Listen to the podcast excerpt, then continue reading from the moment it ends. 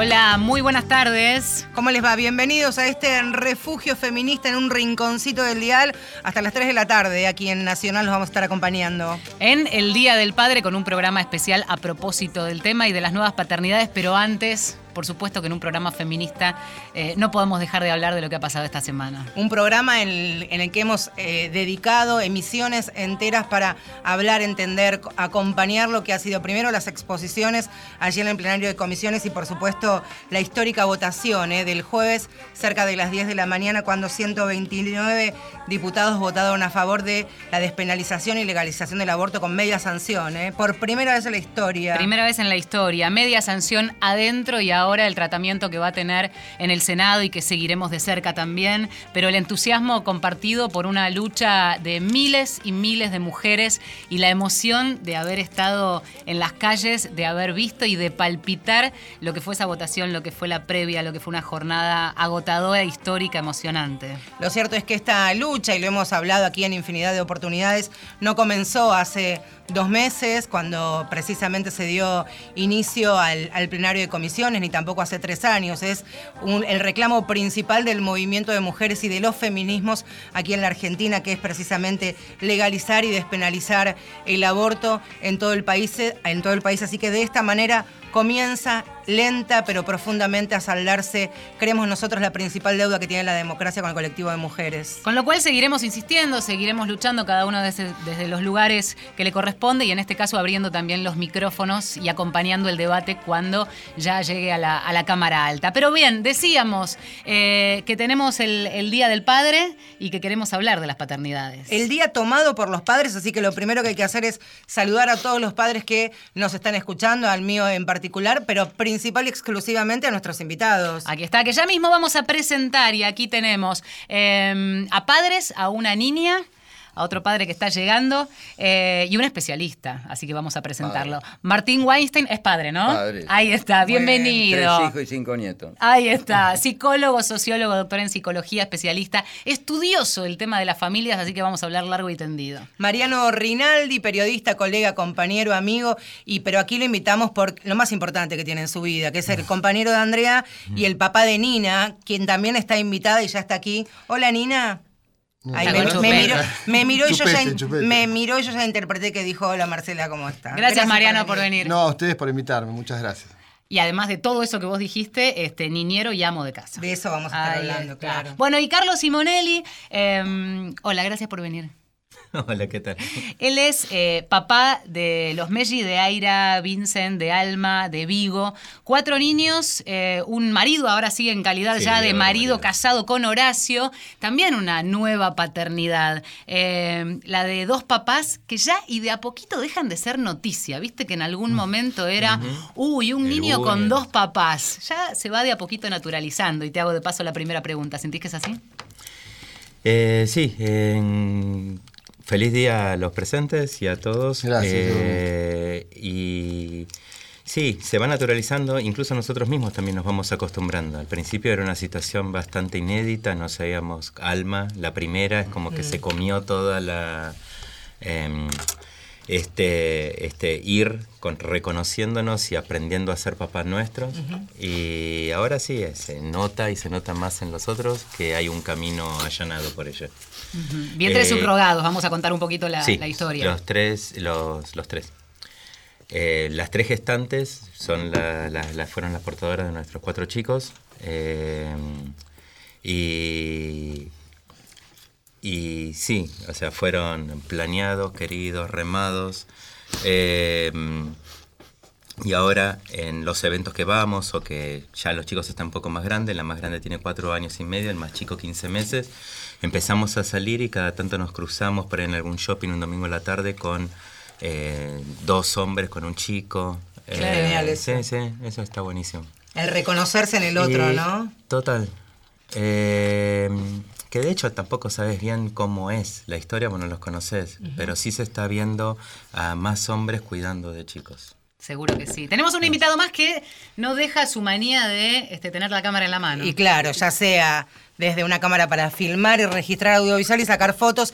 Javier Kurbak es compañero, es camarógrafo de TN, Canal 13, tiene dos niñas y de su paternidad vamos a estar hablando porque cómo es ser padre de dos niñas este, intensas. como siempre, siempre, hola, ¿cómo estás?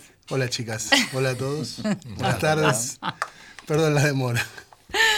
Aquí estamos. Feliz día. Feliz día para todos. Bueno, em, aquí queda la mesa abierta. ¿eh? Lo que les proponemos es una charla donde va a fluir el intercambio, las preguntas. Aprovechando el especialista, seguramente tienen preguntas para hacer.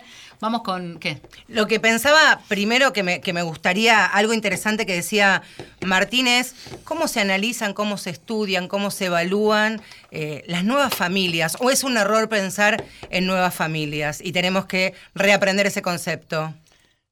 No, no, no es un error. Eh, eh, digamos, a ver, eh, lo que hay es un, digamos, para decirlo, desde la Segunda Guerra Mundial en adelante hay un, un enorme avance en la lucha por los derechos.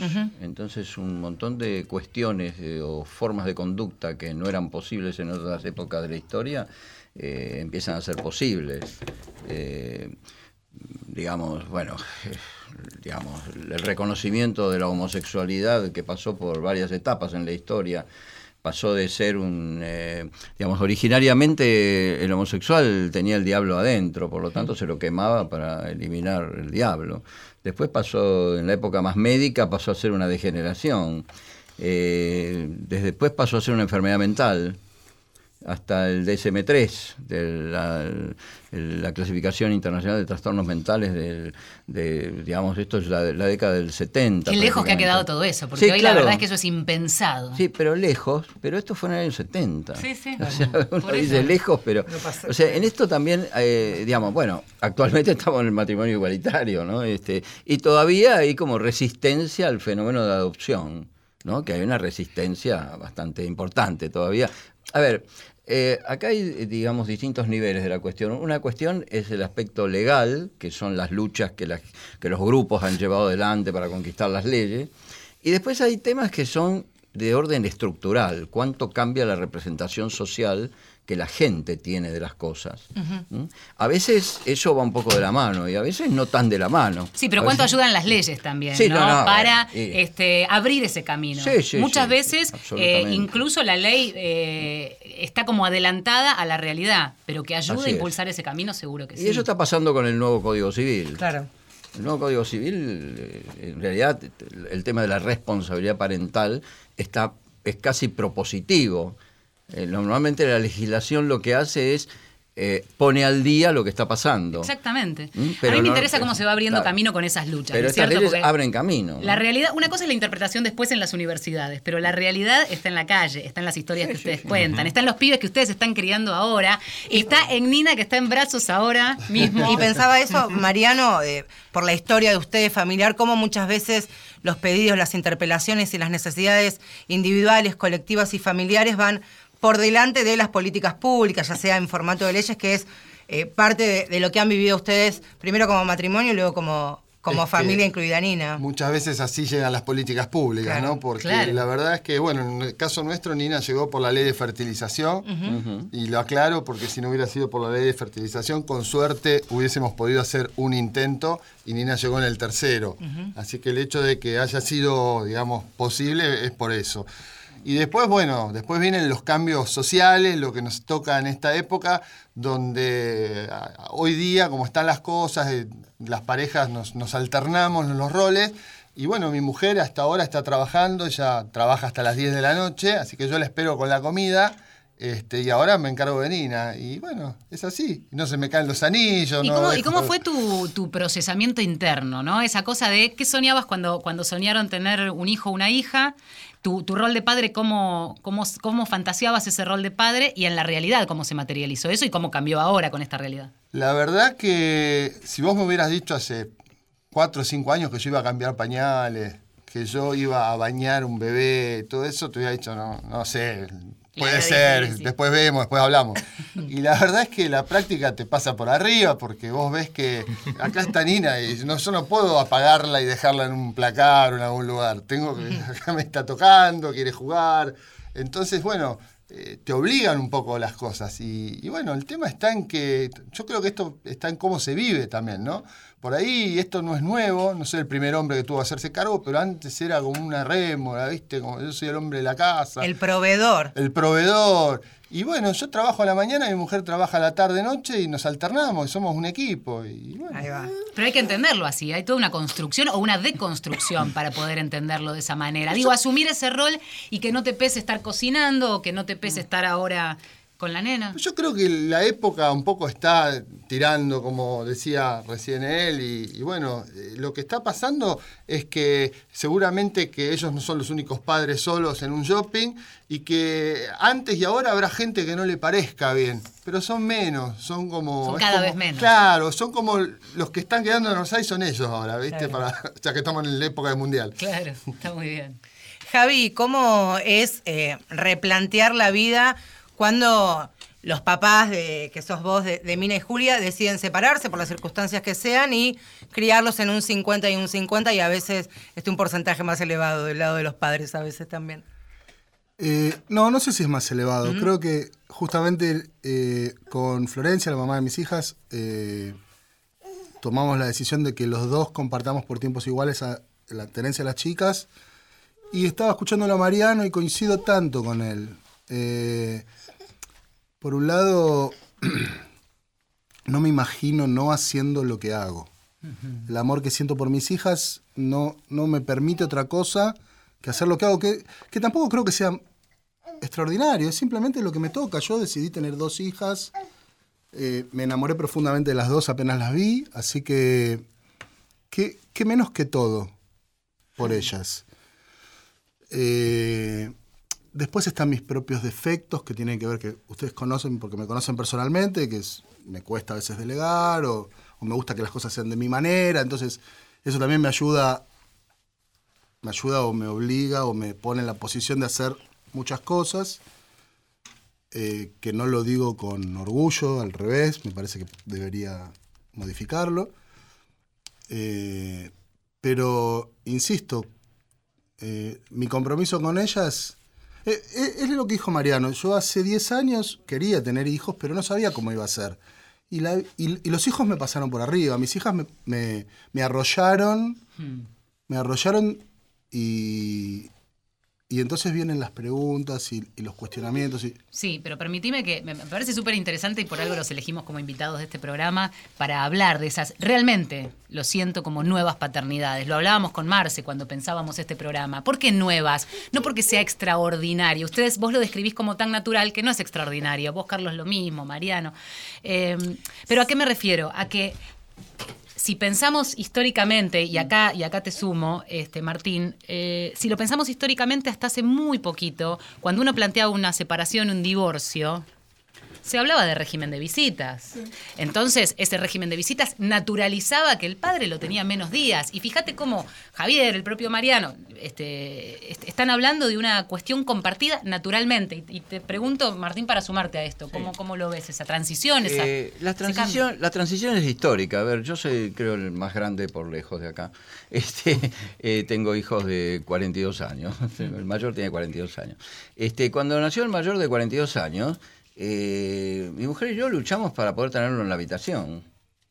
Esto parece, y no, no, no, no, fue en la Edad Media, este, para poder tenerlo en la habitación. O sea, no te lo traían a la habitación, te lo traían y dos minutos se lo llevaban.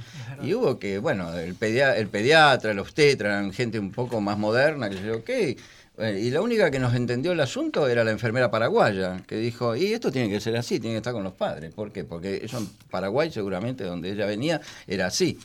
Eh, y en realidad, desde ese, digamos, desde que nació mi primer hijo, eh, nosotros pertenecíamos, quizá éramos una vanguardia en aquel entonces, pero yo me ocupé de, mis hijos eh, exactamente igual que mi mujer. O sea, eh, estaba, digamos, le daba de comer. Pero más allá de tu situación particular, digo, o sea, como, como una persona que se ha dedicado a estudiar, a analizar las, las relaciones, las familias, eh, claramente eso está cambiando. Eso, eso está cambiando hace ya muchos años. A ver, está cambiando, están cambiando muchas cosas. Por ejemplo, en Inglaterra, que es un país grande, moderno, etcétera, eh, es un país donde hay muchas estadísticas, es decir, la, digamos, la población, la población de familias monoparentales, ¿no? por ejemplo, donde hay una mujer a cargo de sus hijos, ha pasado de eh, prácticamente del 12% a un 26%. Eso es un crecimiento monstruoso en términos de transformación social. Bueno, esto crea una situación muy nueva para la mujer, y también crea una situación muy nueva para los hombres. Totalmente. ¿Vos qué ibas a decir, Carlos? Yo me quedaba con lo primero que dijo él. Yo nací en el 70. Entonces, en mi historia, eh, pasé por un montón de, de, cosas acerca de lo que era posible, no posible, en dónde me encontraba yo, qué es lo que podía esperar para mí. Eh, y, es como si hubiera vivido un montón de vidas a esta altura. ¿Sabes que Yo también soy de los 70 como él, y ¿sabes qué estaba pensando? Me estaba acordando de los 80, cuando volvió la democracia. ¿Se acuerdan de Charlie, esos raros peinados nuevos? La gente le molestaba que un pibe fuera con un corte de pelo, pero al punto de decirle cosas en la calle.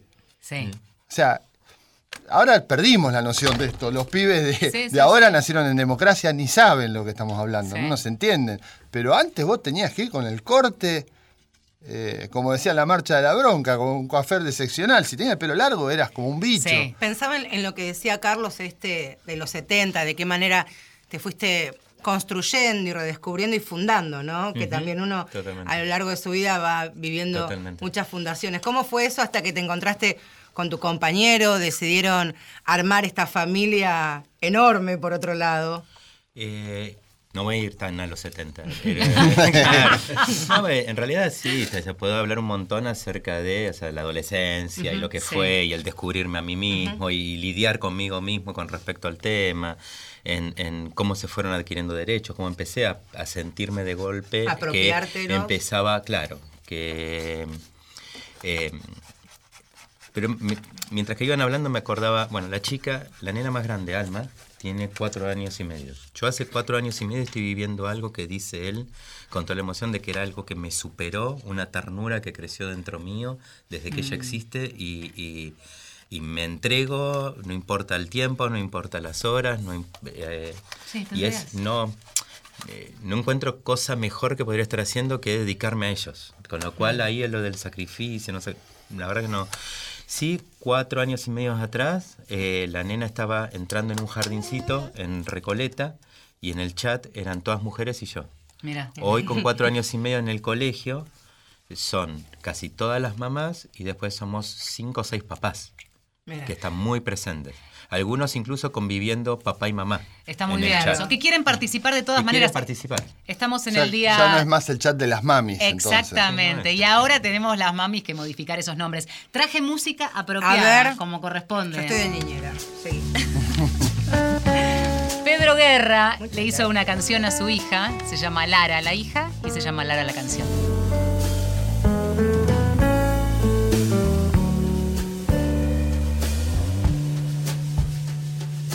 Lara está creciendo a pesar suyo, descubriendo que crecer es ir perdiendo las ventajas que nos daba la niñez. Lara está creciendo a pesar nuestro, sorprendiendo por lo rápido que pasa el tiempo y en el horizonte la vejez. Lara atravesando el túnel de la confusión Lara que no sabe lo que es bueno y lo que no. Lara pretendiendo ser más rápida que el viento y escogiendo solo aquello que la vida nos regala con placer. Lara que se siente triste, Lara que se siente rara, Lara equilibrios en el puente que separa pasado del mañana, el pasado del mañana, el pasado del mañana.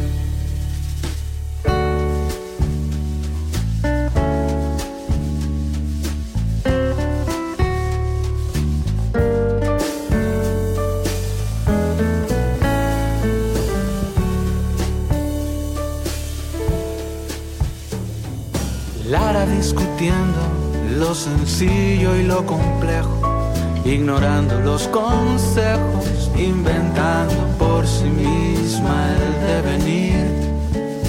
Lara decidiendo qué hay que hacer con este incendio y se quema con el fuego de la vida y el impulso de vivir. Lara atravesando el túnel de la confusión.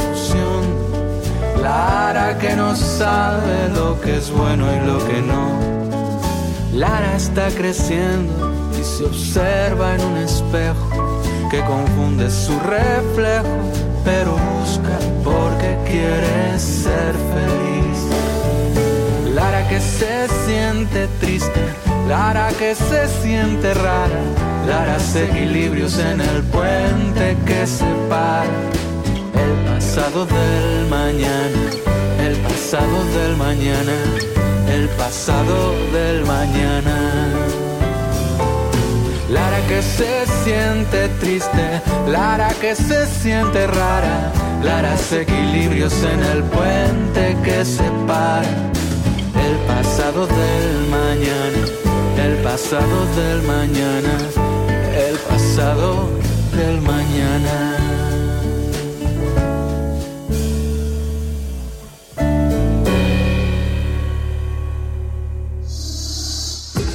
Marcela Ojeda y Valeria San Pedro. Mujeres de acá.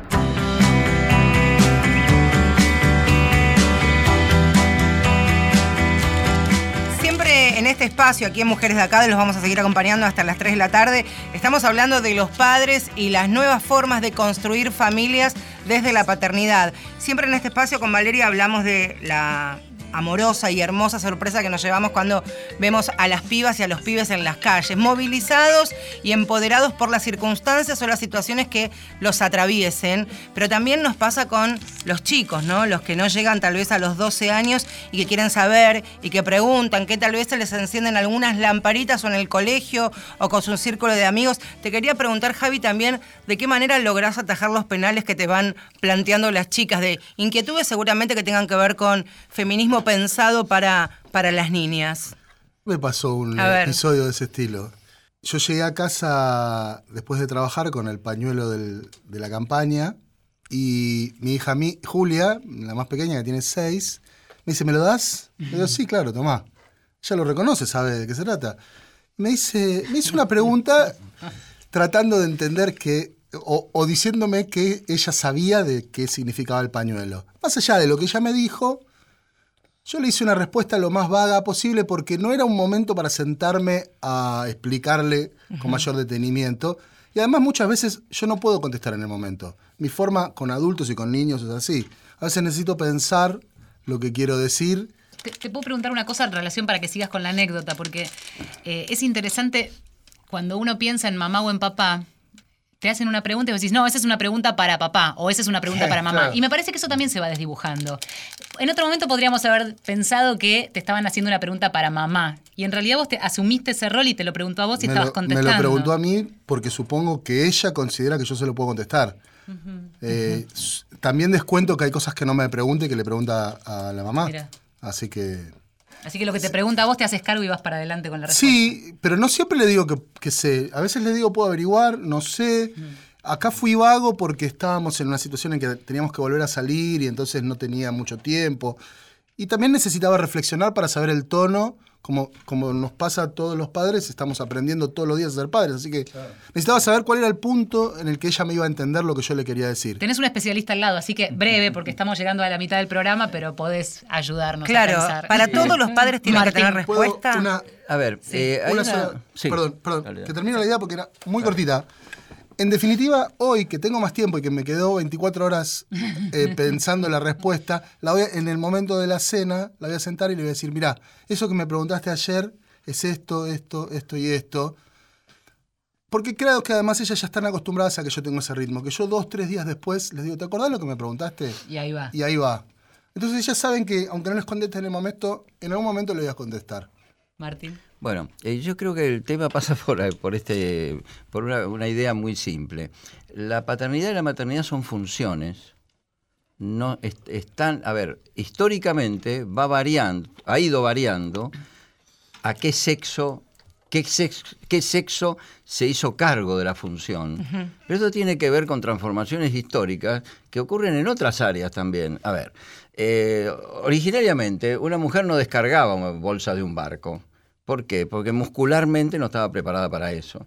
Pero hoy, cualquier mujer con una, con una grúa que se maneja desde un teléfono celular, este, puede descargar un portacontenedores en un rato, y, aunque pese 45 kilos. Entonces. Eh, y una mujer puede cargar bolsa de cemento en una obra en construcción también. Eh, sí, ocurre menos. y, desde el punto de vista económico es, conviene tomar un señor grandote. Lo va a hacer seguramente más eficientemente y más barato. Este, bueno, puede ocurrir también eso, que en algún lugar trabajen las mujeres. Pero me refiero, eh, hay un tema que es la función. Esa función cambia históricamente. Entonces, hay una función paterna y una función materna. Eso en, la, en la posmodernidad esta se viene como desdibujando. Es cierto, por el momento, eh, digamos, los hombres no pueden tener hijos ellos, eso está, todavía es atribuible a la biología, pero todo, todo lo que la familia es, no de biológica, sino de social, son funciones. Y se construyen. Se construye, es una construcción que se va haciendo. Es una construcción además que la sociedad eh, la va haciendo lentamente y hay periodos en que eso es un poco rápido, entonces hay anomia. O sea, no hay normas para entender la cosa. Y eso trae alguna confusión. ¿Qué sé yo? Mi papá me, me tuvo a UPA a mí a los siete meses, por primera vez. ¡Wow! Yo, eh, mi hijo cuando nació, yo me lo puse al pecho. Claro. Y ahí ya había, ya había un cambio. Estamos en Mujeres de Acá, seguimos hasta las 3 de la tarde. Hacemos una pausa brevísima y ya venimos. Hasta las 15. Mujeres de Acá.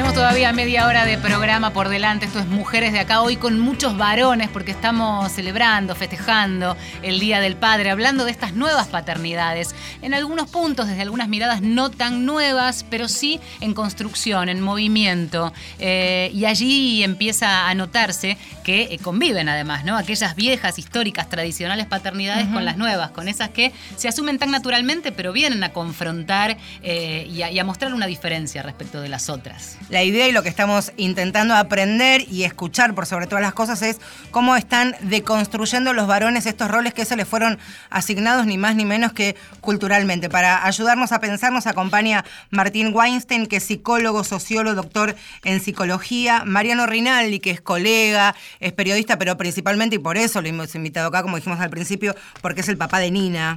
Carlos Simonelli, pareja de Horacio, juntos tienen a sus cuatro hijos, Alma, Aira, Vince, y Vigo, eh, allí remando con eh, la doble paternidad en este caso, y Javier Kurbark, otro compañero, camarógrafo, amigo, periodista. Eh, gracias por venir a todos, felicidades a todos.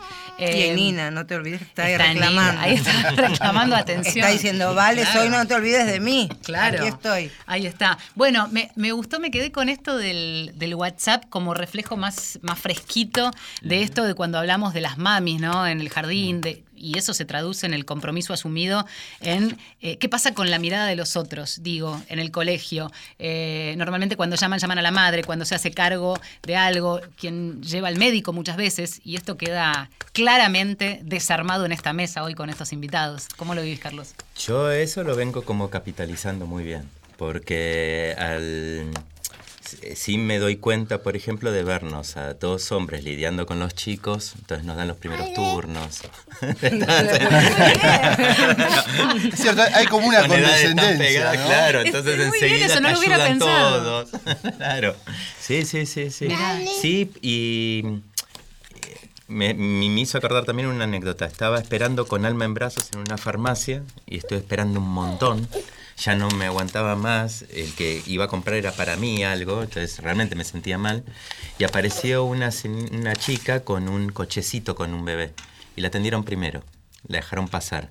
Y me, me indigné y fui a, encararlo. Y me dijo, tenés razón, pero no está como incorporado. O sea, si lo pensás, En realidad, claro, o sea, ¿qué diferencia tiene? ¿Qué pasaba cuando Alma era más pequeñita que ahora y tenías que ir al, al, al baño? ¿Había cambiador y, ahora...? sigue siendo un lío eso. Eh, eso es un lío bárbaro.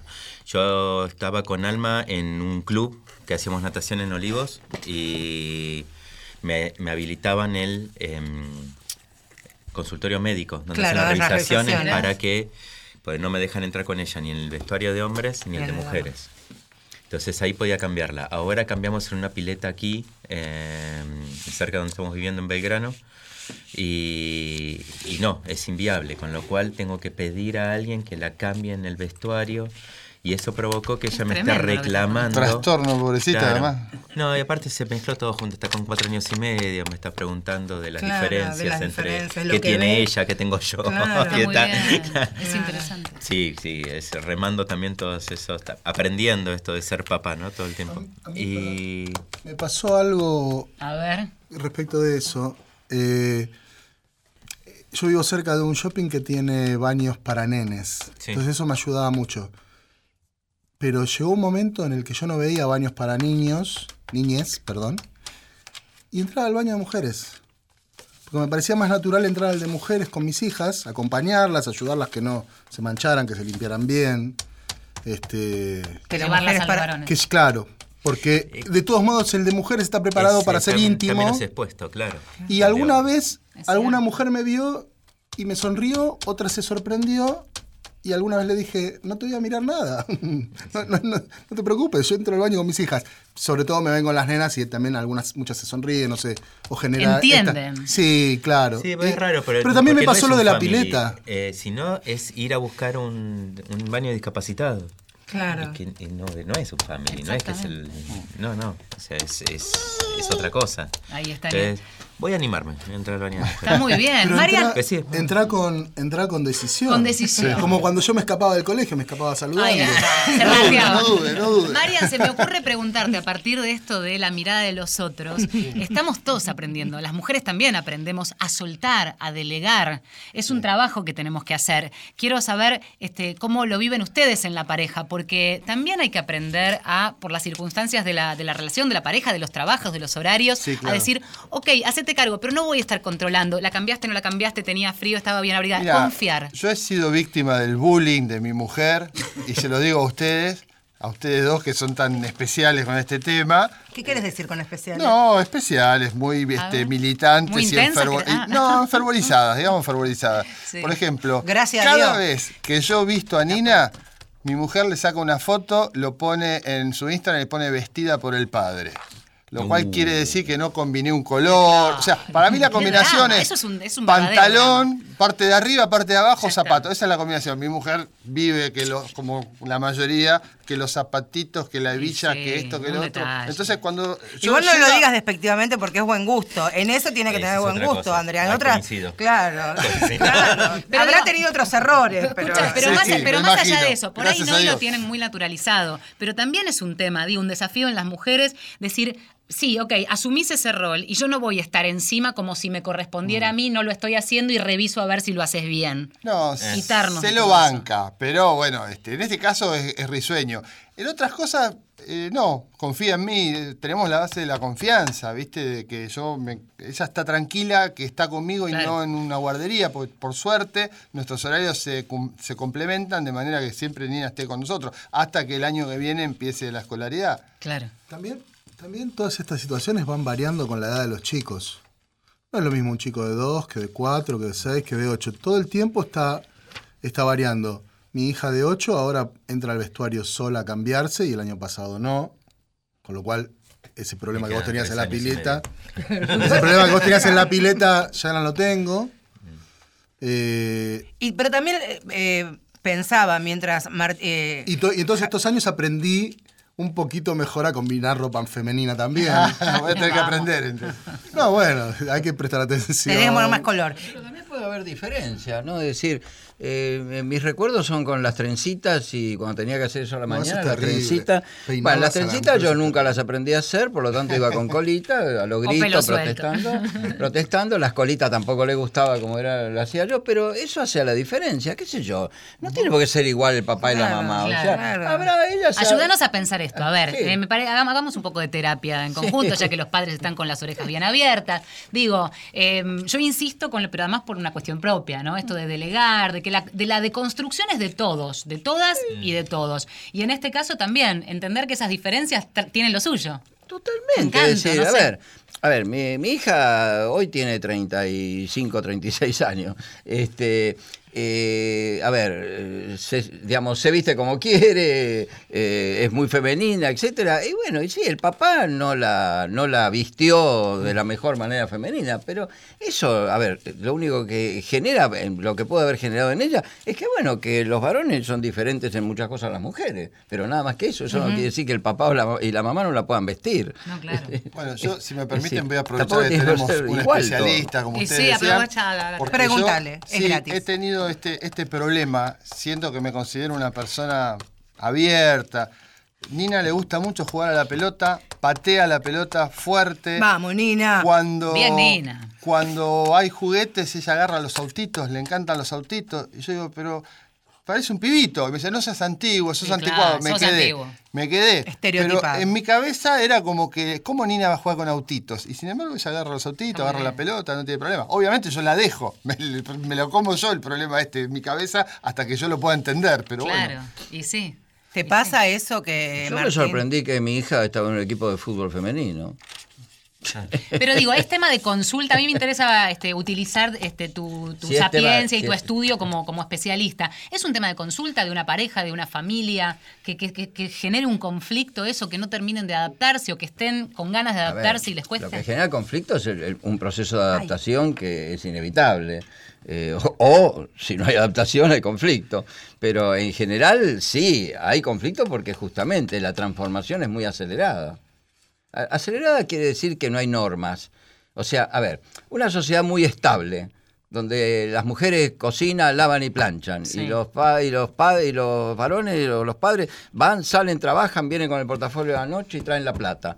Bueno, es una sociedad que duró tres siglos, cuatro siglos. Entonces, ¿ahí qué conflicto había? Uno sabía, cada uno tenía, sabía lo que tenía que hacer. Habría otros también. No, no, está bien, pero no, no, digo, ¿qué conflicto había de ese tipo? O sea, el conflicto aparece, qué sé yo, Ibsen escribe Casa de Muñecas en el fin del siglo XIX porque ya empezaba el problema. ¿no? Ya empezaba el problema en gran escala. Qué sé yo, después Virginia Woolf escribió cosas mucho más duras. Claro, pero históricamente las cosas son lentas, pero en esta época hay mucha velocidad de cambio. Porque hay velocidad en todo. La velocidad que tienen los teléfonos celulares no son la de las esquelas, las epístolas del siglo XIX. Entonces hay mucha velocidad. En esta velocidad es cierto, la gente le cuesta cambiar. Uno, uno, a uno lo educa, a uno lo crió una madre que era de, de, 20, 30 años atrás y esos 30 años son un siglo de antes. Pensaba también, mientras Mariano hablaba de los juegos que le gustan a, a Nina, me acuerdo que vos me contaste que a una de tus niñas le encanta andar en skate. Sí, este, ¿qué, le ¿Qué, le decimos a, Mariano, este, que Julia anda en skate, que hasta hace en las ollas de Munro era solo de varones hace 20 años atrás? ¿Y hoy?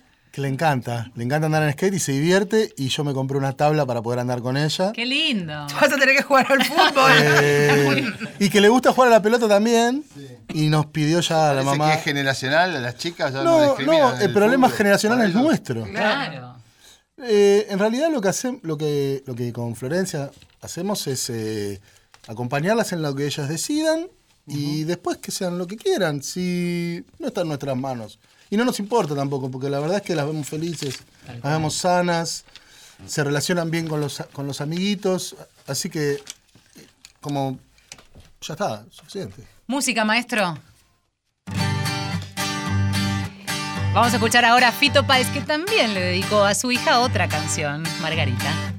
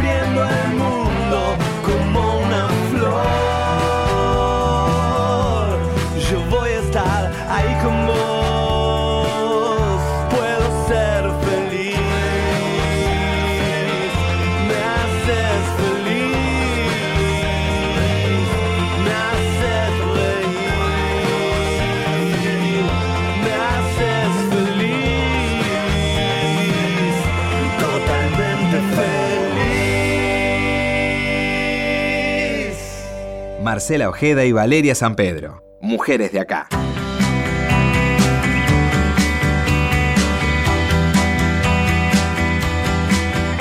Hasta las 3 de la tarde. Seguimos en Mujeres de acá. ¿Le estás pasando bien, Marcela? Bárbaro, con muchos invitados e invitada porque estamos hablando de las maneras que hoy los varones tienen de ser padres, ya sea una familia monoparental, separados, divorciados, como responsables de la crianza y todos los cuidados este, de los niños, porque la mujer tiene que salir a trabajar, y también este, hijos productos, por ejemplo, productos de lo que es el matrimonio igualitario. Y pensaba también, porque Javier hablaba de la diferencia que uno puede llegar a tener al momento de criar a sus hijos, dependiendo de de las edades de los hijos y las hijas. ¿Qué pasa cuando los varones son padres a los 20 y pico, a los 30 y pico y pasados los 40. ¿Cómo fue la experiencia de ustedes cuando pasaron algunos meses de los 40?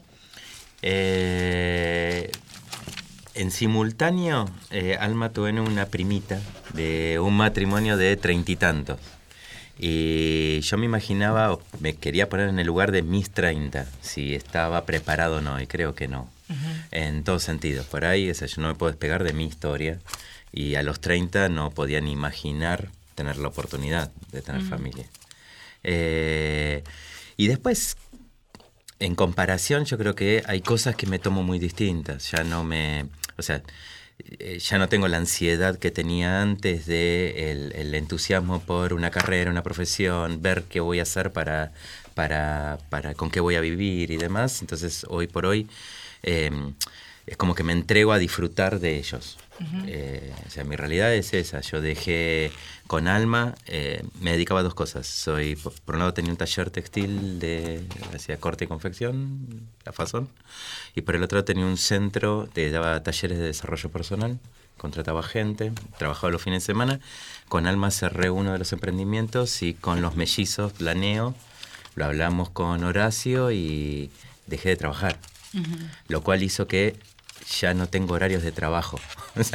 mis tiempos cambiaron todos. Antes yo sabía cuando empezaba y terminaba y ahora estoy entregado a ellos. Claro. Eh, entregado y disfrutándolos. O sea, en realidad eh, hace 15 años míos atrás y no sé, por ahí me... Eh, es eso, son otros tiempos. Eso no quiere decir que no que no piense, que no me preocupe, pero sí estoy abocado a ellos disfrutándolo. Claro.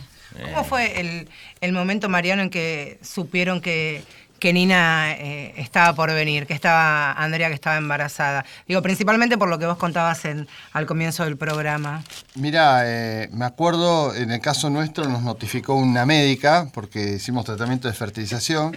Ya habíamos tenido dos veces anteriores la experiencia de, de que nos dijeran que no y aparte con el agregado que mi mujer lo sufría el doble por el tema de la trombofilia, que tiene un montón de medicación. Que... Y bueno, la verdad que cuando yo tenía miedo la tercera vez porque la había visto la segunda flaquear un poco con, con todo lo que había sido la decepción. Y cuando nos dijo esto, estábamos los dos tirados en la cama escuchando el celular y nos quedamos como congelados. Y me acuerdo que ahí todo lo que era para mí la ansiedad de que saliera y que se pudiera dar el milagro de ser papá pasó a ser el miedo del embarazo y el parto.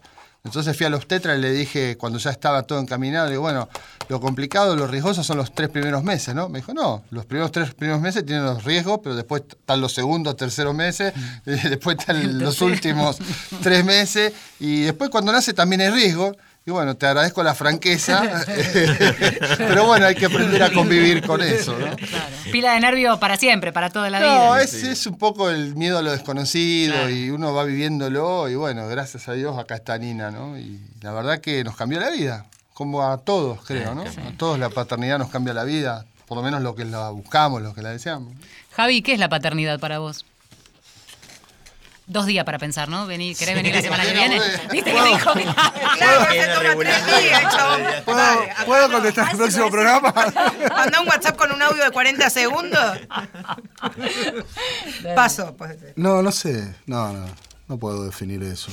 Eh, ya te dije, es un amor arrollador.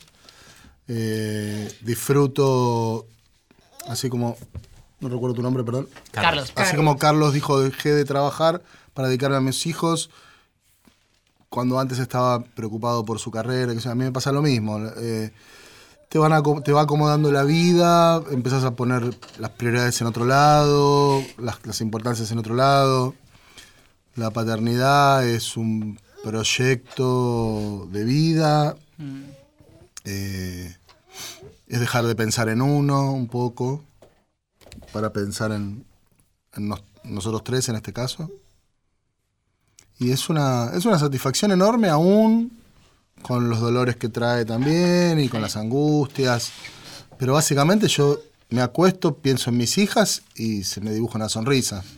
Así que la paternidad es una, felicidad, es un placer. Gracias.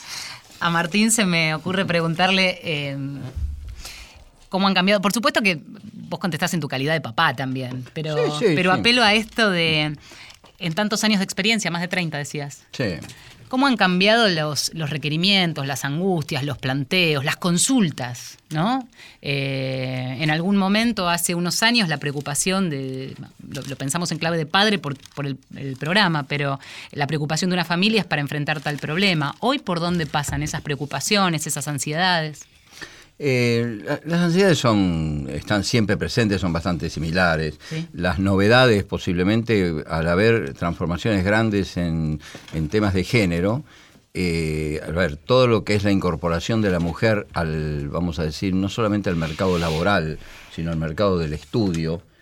Hoy, eh, a ver, mi suegra era la, fue una de las primeras odontólogas argentinas y eh, hay una foto donde ella se recibe de odontóloga y es ella la única mujer rodeada de 60 hombres.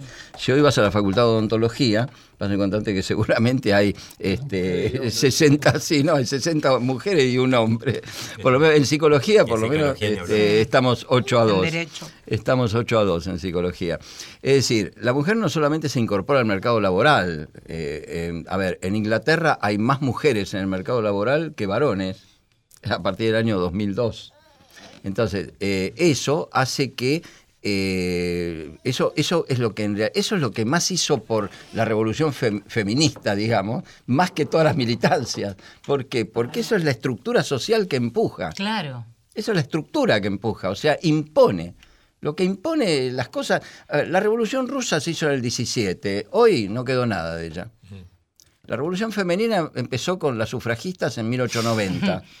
hoy está impuesto en todo el mundo. Entonces, eh, no es una revolución que, va a ir para atrás.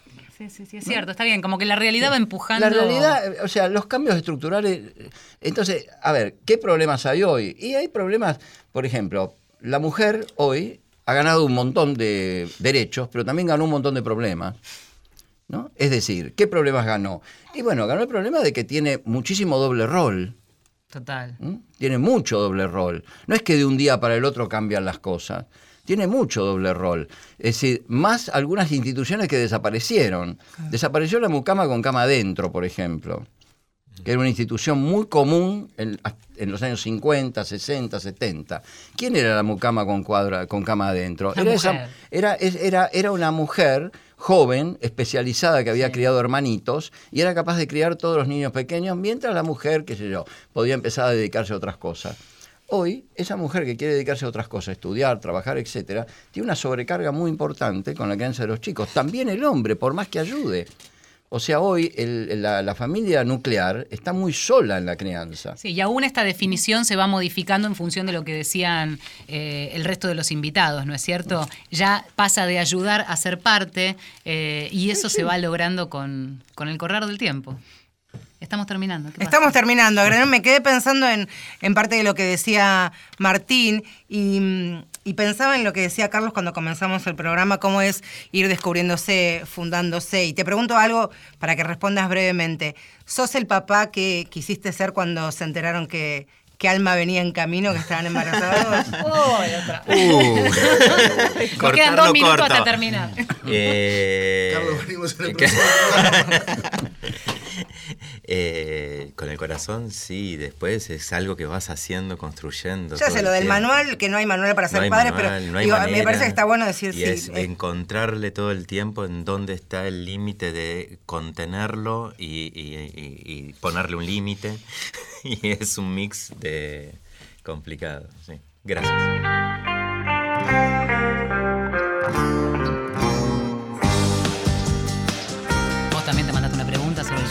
Sí, porque me gustó mucho lo que dijo, me, atravesó. Gracias a todos los que han venido. Martín Weinstein, que es psicólogo, sociólogo, doctor en psicología. Mariano Rinaldi, el papá de Nina. Carlos Simonelli, Javier Kurbark, em, gracias por venir, gracias por contarnos sus historias y sus experiencias. Gracias a ustedes. Que pasen un hermoso día, un hermoso día del padre. Y al resto de los padres también, feliz día. Estuvimos en la operación técnica Diego Rodríguez, en la producción Inés Gordon, en la puesta al aire Néstor Borro. A mi izquierda, como siempre, es el lado izquierdo de mi vida, ah. Valeria San Pedro. A mi derecha, Marcela Ojeda. Nos vemos el domingo que viene, segunditos después que Héctor Larrea diga que comienza. Mujeres de acá.